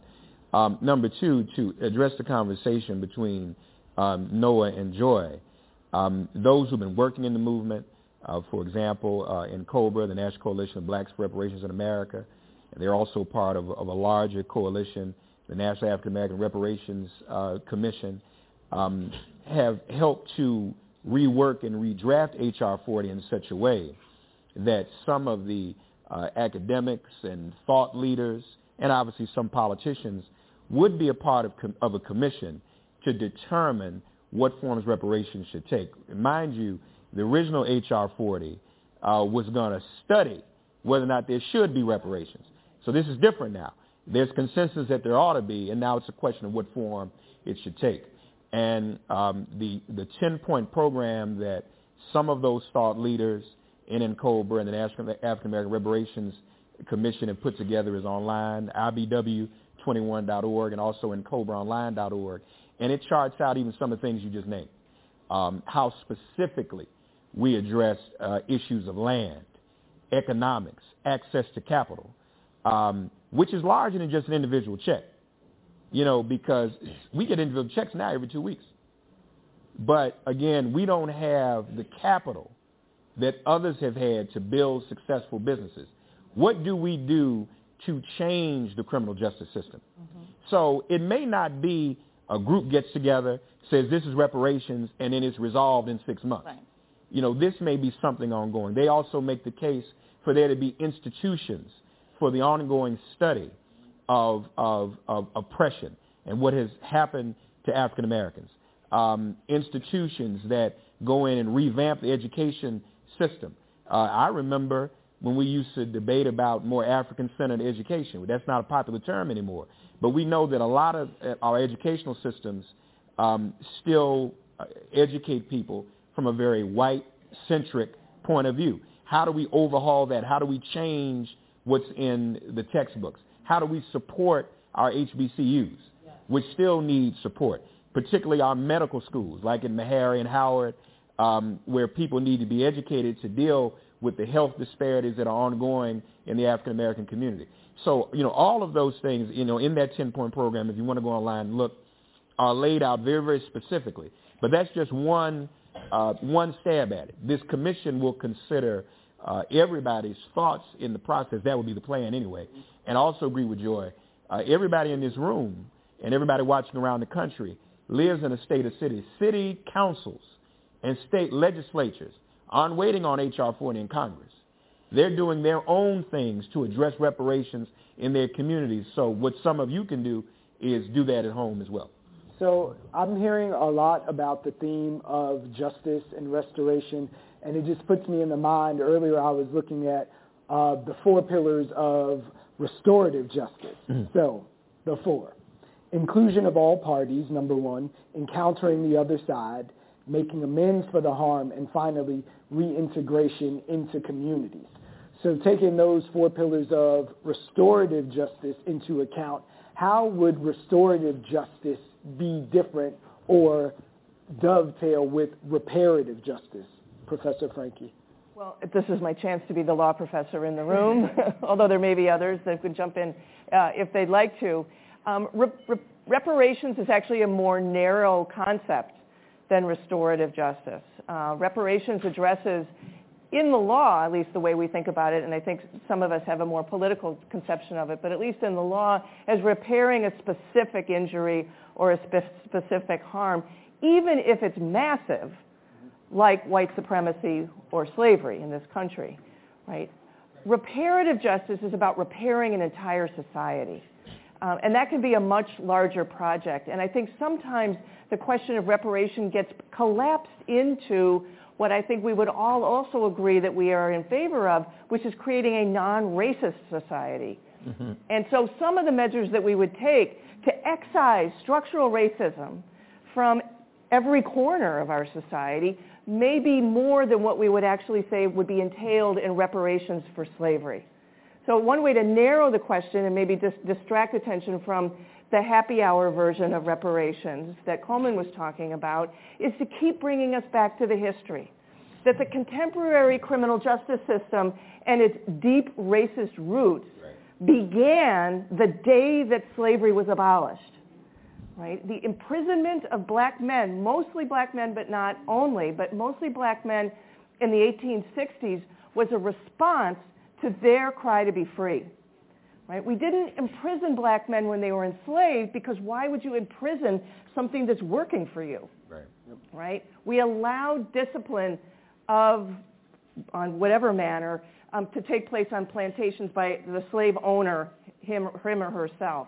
But once we abolished slavery, we created public prisons for us to collectively punish people as, act, as an act of racism in so many contexts. So we would trace the criminal justice reform, I think, backwards and recover that memory and reclaim it as part of our present. of understanding those roots as coming from that original evil um, uh, uh, from the founding, really, and before the founding of this country. Yes. But, but there's one last thing. I, I don't want to leave out Chief Perry and the issues of Native Americans, which it's so often the issues of reparations are, become overwhelmed by the very compelling issue of how to deal with the ongoing problem of not having repaired um, slavery or the enslavement of black people in this country.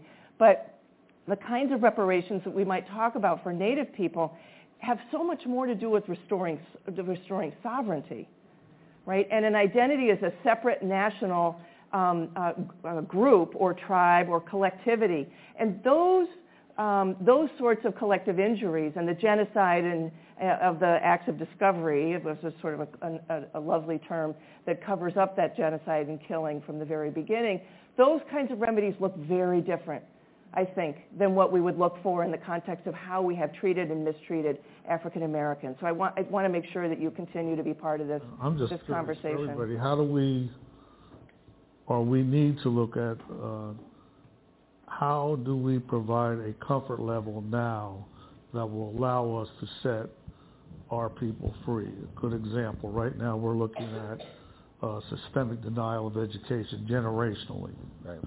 So now we have people for unknown generations that have been encouraged to get out of school at 15 or 16. The only good living wage job you can get is, say, driving a snowplow for the town. But if you want to be a lawyer or a doctor or an editor or a professor, it's not there because you weren't allowed to, you were denied the education. So in effect, what you have is indentured servitude going on now. And for those people trapped in that sort of cycle, in that morass, what do we do to bring a comfort level, to bring enough strength to say, hey, it's okay to speak up. When Johnny drives a snowplow, I'm Johnny's cousin. Where are the people, what does the allies look like that step forward to resolve those forms of modern day uh, slavery? And if it's happening for my folks, I'm sure it's happening for a lot of other people. I fear that we're kind of talking around the main issue though because there are many people, including people on the right wing, uh, like the Koch brothers who support criminal justice reform. The First Step Act, obviously they, ref- they, they support it because it's costly, right? So for a totally different reason. But the First Step Act just passed bipartisan, reducing mandatory minimum sentences, right? So when people hear reparations, which is this very controversial topic, I don't think they're thinking, oh, they mean criminal justice reform, they mean repairing society. What they're thinking and what the public meaning I think right now in America is, is programs or benefits or a check or, or a deeper program that is allocated to descendants of slaves and not to other people. And I think that's the crucial variable that makes it, um, uh, for, for most people who hear that term, controversial. It's not that it's just criminal justice reform, What do you mean right? by most Well. When you say most people, Well, reparations is, in, in America at large, it's a very contentious topic. People yell at each other on cable news over it. When they hear that word, I don't think they're thinking. we- We've been talking about criminal justice reforms, uh, you know, like you know, a lot of structural issues that that exist in this country. But I don't think that's what people are thinking when they hear the word reparations, and I don't think that's what they're opposing when they oppose it either. So I fear we're talking around the most controversial part. Well, I, clearly we aren't. Uh, um, I think what happens is a lot of these talking heads are people on television don't know anything about reparations and haven't been involved in it. The people around this table, um, so to speak, um, obviously have a more, more holistic view, and the movement does as well. And if people who were legitimately involved in the movement were allowed to have more open conversations and allowed to be on some of these panels that don't include people who really know about reparations, I think the public would be much more informed about it. As far as the Koch brothers and what Jared Kush and everybody does, you know, they aren't, they don't deserve credit for that. Um, the criminal justice reform movement has been going on since, as you said, since we were first criminalized as a people after slavery. So they're just riding on whatever popularity that exists right there, but they're riding on the backs of those mostly people of color who started that movement over a century. Well, the, the other thing I would add to that conversation, because whether it's reparations or any other kind of work on behalf of marginalized people in this country is that there has to be some kind of PR thing that has to happen to make people sort of be more accepting of your humanity and your dignity and the rights that you deserve being in this country. And I always call BS on that. um, I don't need to make you feel better about what I'm rightfully entitled to. Right. Um, and so there's a different kind of organizing model of negotiating, sort of organizing from a position of power. I'm not going to ask for anything that you are giving me out of charity. I'm, ask, I'm going and fighting for something that I am deserving and that I'm owed. That's a different level of organization. I'm not asking to borrow $10. I'm asking for the money and for the land and for the support and the resources that uh, marginalized people in this community. That's a totally different thing. So I'm not interested in trying to massage, even as a strategist, I'm not interested in trying to massage people's ego or package it differently in order to get what a human uh, deserves in terms of rights and responsibility. Well, I, I think that's I think that's exactly right. I mean, um, and uh, I mean, sort of the, the, the, whole conception, as I understand it, I hope I'm following this all, is uh, of reparations is that it starts with the conception of a debt, right? So it's not it's not charity. Yeah. It, it it's never. I mean, even when you not go back. a favor. The, the, I mean, the word can change. We did y'all a favor. Absolutely. um, okay, I want to draw your attention to. Uh, slide that we actually compiled. Uh, Mark, uh, you were just a second ago asking about what people. So we have some general ideas about the public perception of reparations. So overall, the opposition to reparations, when we're looking at a large group, is 68%. If we break that out, millennials are opposed to reparations by about 49%. Whites, as a general, are opposed by 81% and we're looking at the public perception about reparations and those opposed to it. So at the bottom of that scale is 35% of people who identified as black say that they are in opposition to reparations. So looking at that, we see that young folks are getting on board. Black folks continue to be overwhelmingly on board, but white America not so much feeling reparations at the moment. Lorraine. So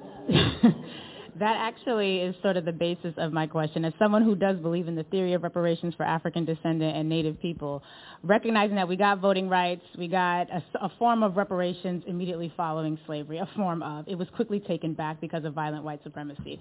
We had a form of uh, uh, voting rights again, civil rights again, Fair Housing Act again in the 1960s, which has been almost essentially eroded via the courts and through the resurgence of violent white supremacy and the, and the respect for and the institutionalization of violent white supremacy 2019 given that, and given Derek Bell's theory that of interest convergence that says white people are only willing to support black interests so long as and up until the point that it helps white people, and as soon as it no longer benefits white people, they will pull back. What does sense does it make under this reality to continue to push and invest black energy into fighting for reparations, which would have to come from folks who agree, who believe what we just saw on the screen, as opposed to recognizing, yes, it is owed to us, and just like any other assault or major trauma victim, it would be wonderful if the oppressor would acknowledge it, repair it, and, and allow us the space to move on. But if they never do, we still have to correct, heal, and move on regardless. And so my question is, cost-benefit analysis, do we continue to put another hundred of years into trying to get back what they took back in the 1860s while we're losing ground and what we lost in integration because what we thought was going to give us in progress, we now no longer have our own businesses, our own economy, our own ability to employ our own people. We have lost so much trying to integrate into this space that has been so explicitly hostile to us. Is this more than a theory and a discussion, or is there actually something concrete that I will be able to say that my great-grandchildren will be able to experience the benefit of what we're arguing for now? I'm just saying, is this a space that we should be investing energy after the yes. past 200 years? Absolutely. Yes. A, a cost-benefit say, analysis. I would say yes, until we burn it down and create something new, then within the space and the institution that we're in, yes, you continue to seek grievance. And and also, I would I would add to that, how many how many centuries were we enslaved, sister? Uh, enslaved Yeah. before the uh, before the Before before Emancipation Proclamation, how many centuries? Oh, a couple, about 200 as a country, but then there's the 1619 up until the I'm country sure was formed. there were some people in those centuries. Some people were born and died who were enslaved. Yes. I'm sure there were some who said, you know, we never gonna get out of this. Yeah. When Dr. King was alive, there were some who said, we're never going to change this. The price of freedom, as Frederick Douglass said, is eternal vigilance. What you leave to your descendants, your grandchildren, and their grandchildren is just that, eternal vigilance, to continue the fight. Other cultures do it. The indigenous people are here. They haven't stopped. So it's, it's ridiculous. Those who are victims of the Holocaust don't stop. So it doesn't make sense for us, and see, that's why we still need to continue to fight reparations. First of all, we never had it. The right to vote, no, no, we never had it. The right to vote, desegregation, uh, the right to internet, those, those, those were not reparational. They weren't even considered that. As a matter of fact, the proof that they weren't is because they always threatened to be taken away. To be very specific, the, the, the field order, Marshall's field order, was reparations. 40 acres and a mule. We never got it. That was reparations. That was never given us. So, so we've not had it yet, and we can't give up the fight. One of the things, one of the arguments that is being made in terms of what would be uh, a form of reparations is education, is access uh, to culture, is being reeducated about who we are. Dr. John Henrik Clarke used to say the greatest thing stolen from us was our ancestral memory. Not knowing when people lost everything in the flood in New Orleans, you know the thing they complained about, not the furniture and the cars, but the photographs. We don't know who our ancestors were, where we came from. So what reparatory justice would do, that could also be included. Who are we? Who can I connect with? Who would I have been if my ancestors were not captured and brought over here? That is something that will always be worth fighting for this generation, the next one, and, and on and on. And some of that action, to my earlier point, some of that some of that action, to my earlier point, you cannot give over to a government entity to do because they're not going to have the same care and the same concern. Just as the sister who just asked the question says this all the time, or like you've given over education of your child to a system that is racist and doesn't, you know, and and doesn't believe that you are, you know, equal in as a citizen or in as a human. So why would you give over your children's education to someone who is racist? The same thing. We can't give reparations in its totality over to an institution to control. We have to control it for ourselves and say what it is. And part of that, that's why I talk about build what this what this current institution currently understands and moves with is political and economic power. And so the more that we advance in political and economic power, Yeah. then we can control and set the table of, of, of what happens. So I have a question, um, and I and this is also prompted by something in your writings, Noah. Looking at reparations and seeing this strain that we're talking about now about empowering people and educating children in a culturally specific way that is in line with developing them as whole people. Are we calling reparations a sort of separatism by another name? Is it possible to repair and have one nation when people have been so aggrieved and obviously in need of correction? What does that do to our fabric as a country if something needs to be addressed in that way that is completely foreign from what has been in place to this point? Can we stay a united state if people are repaired to the way where they get their dignity and still be integrated into a country? Brian, you Well, know, the, I- the reparations that actually were delivered Yeah. To formerly enslaved people in the Sea Islands and in Davis Bend, um, Mississippi, were in the form of 40 acres. They were in the form of a mule, but they were also in the form of community safety and exclusion. So Sherman's field order said, you're going to get this land and we're going to keep white people away. And so part of what I think we also have to be talking about is healing.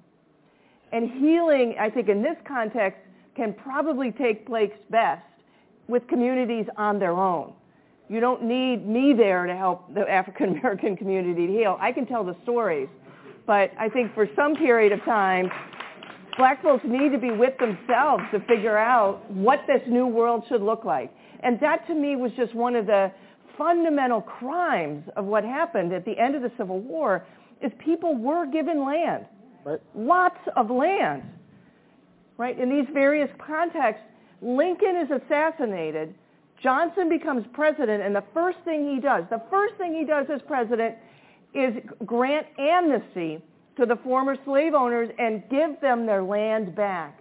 And it was violently taken in reparations for slaves that they lost. Exactly. Well, no, not not exactly, because that's the one thing that they didn't get. But that was certainly the ethos of the time. Okay. But the but the the, the idea then is that repair could only happen with the black community themselves to build a free life. So you can clarify something about something that I wrote, which Yeah. is I, I, I don't think I was saying that reparations are uh, a separatist movement. I think what I was saying was that uh, the concept of reparations is inherently intercommunal, right? One, you know, and, and, and as such presumes that a separation already exists, Right. presumes that there are distinct, uh, distinct identities, distinct to a nation state. uh, it could be traditionally, yes, from a nation state to a nation state. It doesn't have to be, um, but presumes uh, a, a divide that already exists. It's a way to repair the divide, but because it presumes that a divide already exists, you have to organize politics around that existing divide. And I think that's, I think that's the political question at the heart of what of what um, uh, of what of what you were saying was, uh, is that the most just from a purely pragmatic perspective, whether that's whether emphasizing the divide that does exist and organizing around it is the best way to get the most practical results. I don't know the answer to that, but I think that's that's underlying the question is is is is whether that's right or wrong, and I don't know. I think perhaps a, a working strategy, I was going to mention before you so eloquently sort of outlined it, is that I think we're a bit too egocentric with this uh, reparations in that, yeah, I know, don't let your heads blow up yet now, just wait a minute. It's, it's just that there is a very powerful tool that's been used throughout history to keep people of color down. It's being used right now to keep colored people of color down. Now, what is that tool? It's this tool that Lyndon Johnson, let me paraphrase him. He said, as long as you can make the dumbest white man think he's smarter than the smartest black man, you will control him forever. That's the tool that is keeping us fighting about reparations. Ain't no white man in no nice house coming down here. They got a knucklehead coming down here looking for you. So what I would suggest is maybe in the terms of reparations, maybe one of the things that could happen is maybe a little better outreach in terms of general education. Mm-hmm. I'm not at all trying to suggest we put these people on par. These are people that specialize in hanging people. You know, and if you think about it, I don't want to be mean to any white folks, but this is a fact. I've been on this earth quite a while. I have never met any people of color that sat down and said, hey, it's Tuesday, let's go hang some white boys. That's a white thing. And it's a dumb white thing. I'm just suggesting maybe you can hang Yeah, a I mean, bit. I, I, I agree with. Uh, uh, there's so many things to fix. There's so many so many systems to fix in America today, and I that really seems like a separate issue to me than the pure issue issue of reparations. Oh, when yeah. I hear the talk of uh, burning the system down, replacing it with something new, what I think of is not some kind of utopia where we've abolished racism. What I think of is Zimbabwe in 2000, where black militias marched onto white farms, said rightly, "You took this from us. We're going to take it back." Right? They, what they, they, they literally did that at gunpoint. And what happened? It completely destroyed the economy of the country. Zimbabwe used to be called the breadbasket of Africa. After that, it couldn't. It couldn't. Are you saying that's what's going on with the reparations movement? You- You're comparing the reparations movement? What I'm saying is, you don't burn the system down. You don't No, burn the system. I want you to continue the example, So I'll and that if you're continue. going to use the example, I was continuing the example. No, but I'm, I want you to explain why the I was economy, about to. I was about to. I was about to. Explain why the economy's bad. Okay, so well, you you march onto somebody's farm, you take their farm. They've been there for decades. They know which fertilizers work with the soil, which don't. Right? Every patch of land is very different. You don't know how to do it as well as they did because it was their patch of land. Investors pull out because crops are failing. Now you're no longer the breadbasket Yeah, of Africa. You, You, know think what I'm saying? that's the reason why the economy. But, but I Yes, still don't that's understand what, what, mainstream how that historical relates to Okay, reparations. just to Mainstream uh, history. keep us on Google it. track.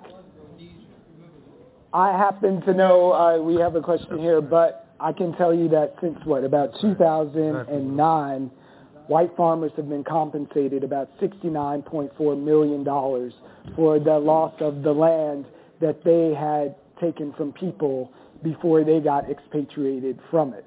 And much of the impetus for that compensation of those farmers was to uh, not draw the ire of the Western world and get reinvestment in Zimbabwe. So, and what about the fact that calories went down 45% for the average Zimbabwean in that period? But what does this have to do? What does Zimbabwe What have to do it with what has we're talking to about right now? has Well, they, they've tried to do reparations, land-based reparations It's in an Zimbabwe, example. But you can't blame the reparations movement for the collapse of the Zimbabwean economy. You just can't. Why? It's a direct consequence. No, It's- You've got random facts, so No. they don't connect. that you're putting What? No, they're not. talking about This a is- holistic a holistic system that was opposed to black people taking control of their own land. You guys should so Google then Zimbabwe you in then the have a corporate uh, and a banking society that then decides that you taking back what it originally belonged to you means that I'm not going to invest anymore. That is the collapse of the economy. colonial- The collapse of the economy happens because it, white institution and white supremacy says Right. you can't take something just because I had it, even though you originally owned it. So that's what that is. It's not just because they didn't know which seed to go in the ground. Are you kidding me? So, so wait, so, so, so you know something? You know something Okay. that all of the mainstream historians and economists and journalists in Zimbabwe don't know. You know something they don't know. I know, but th- I would say expand, They took and I did study that went case, and I would say expand who you are reading about that. Yeah, um, I think that um, the struggle for reparations is a legitimate struggle in and of itself. At the same time, there's the struggle around police brutality, environmental racism, uh, structural and institutional racism. And to me, the key question I'd like to get a response is, how do you integrate? Know, as if Obama said, put uh, re- uh, reparations on the shelf and deal with the issues, the, the real question is, how do you link the two? How, how does the struggle for reparations play itself out uh, in the course of struggling for land rights, for instance, for black farmers as well as Native Americans, uh, the fight against police murder, uh, the fight against uh, the kind of racism that we see throughout the society. I'd like to hear if there are any uh, thoughts about how, how that gets integrated, because to me that's the basic question.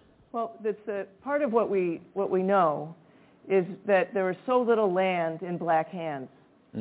And because of that, black people have very little control over their own communities, whether it's how they're policed, what sort of stuff gets dumped in their water, right? And so one of the things I recommend in the book is that we increase the estate tax.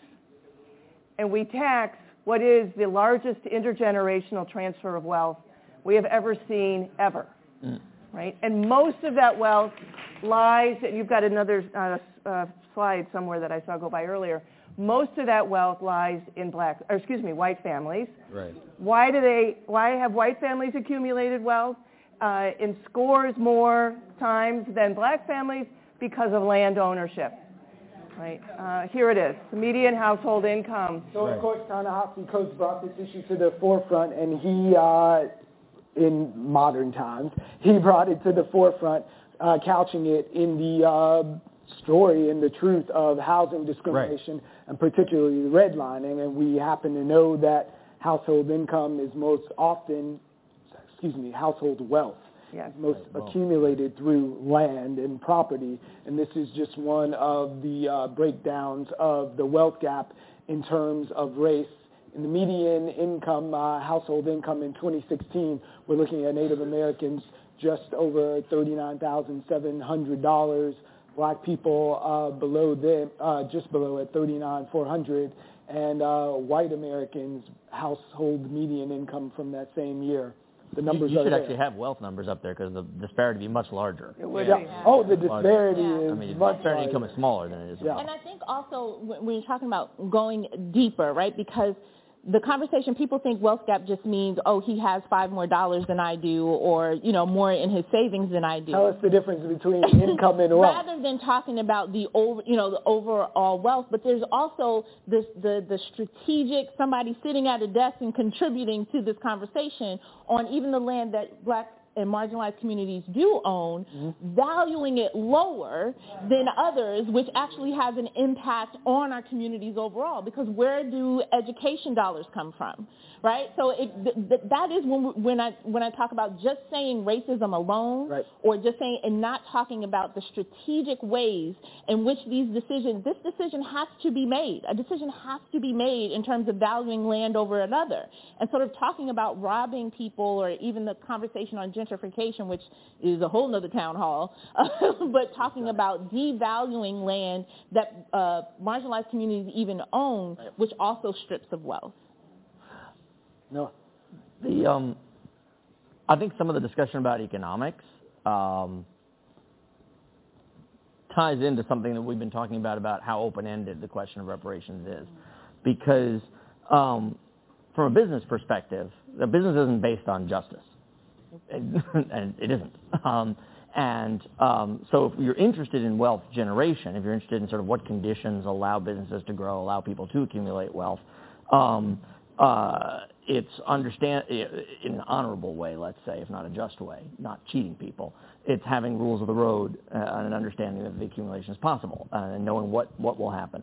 A one-time decision, a closure that transfers wealth from one group to another is very different from an open-ended process that says this is, you know, this is potentially going to go on. We're going to discover more things. We're going to keep um, uh, uh, keep this process going. And I think that's, I guess I take the opposite view of you about what people are afraid of, to the extent people are afraid of reparations. I, I think people are less afraid of uh, uh, a sense that, oh, there's going to be a check written one time to somebody who's not me. Um, I think there would actually probably more support if there were a sense that this was this was an end of the discussion, mm-hmm. and that's actually not the end of the discussion, as you're as you're saying. It, it is an ongoing. It's similar uh, to the Voting Rights Act, right? Think about how the parameters of the Voting Rights Act it was that it wasn't just simply about one event to fix. It was mm. creating a check and a monitor in a way that allowed to um, monitor this process going forward, right? That you had to present a plan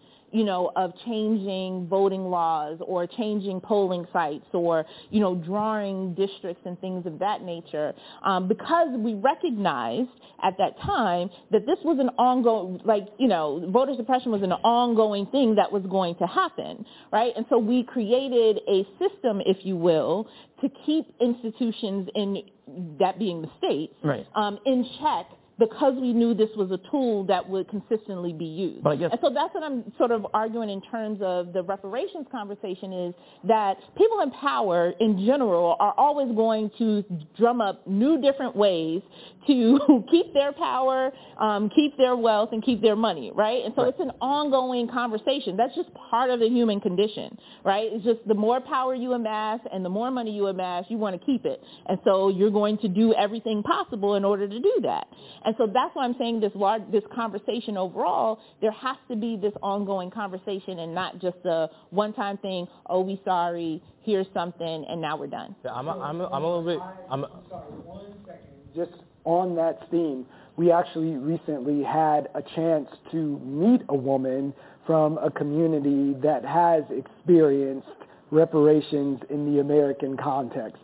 It was a one-time thing that is in danger of being lost only to scholarship. So I invite you to take a look at this story. On the morning of December 7th, 1941, my mother got a phone call from my sister's best friend's father, who was uh, at the an editor at the Daily News. He said, "Tell your husband to come home right away." And my mother said, to him, are you crazy? It's not even noon. And Mr. Wagner said, no, really, you tell him that Japan just bombed Pearl Harbor. Citizens are urged to remain calm and avoid all unnecessary confusion because of hysteria. The day after Pearl Harbor, the one family said, we are loyal Chinese Americans. We're not like the Japs in apartment 52. And so then we used to go to school together and play together. They no longer, you know, played with us.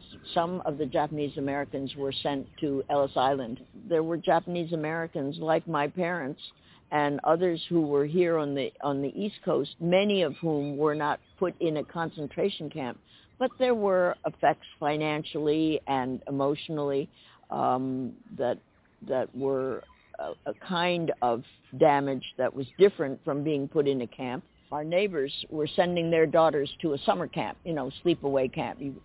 And so they asked my parents if my sister and I would like to go. And on visiting day, one of the things that happened was um, everybody came, you know, to visit and take their children away somewhere on visitors day. And so my parents didn't come, and my sister and I ran into the woods and we cried and we said, our parents don't love us the way real American parents do. Years, many years later, my mother was a widow by that time, and so she used to eat dinner with us every single night. And um, I said to her, "You you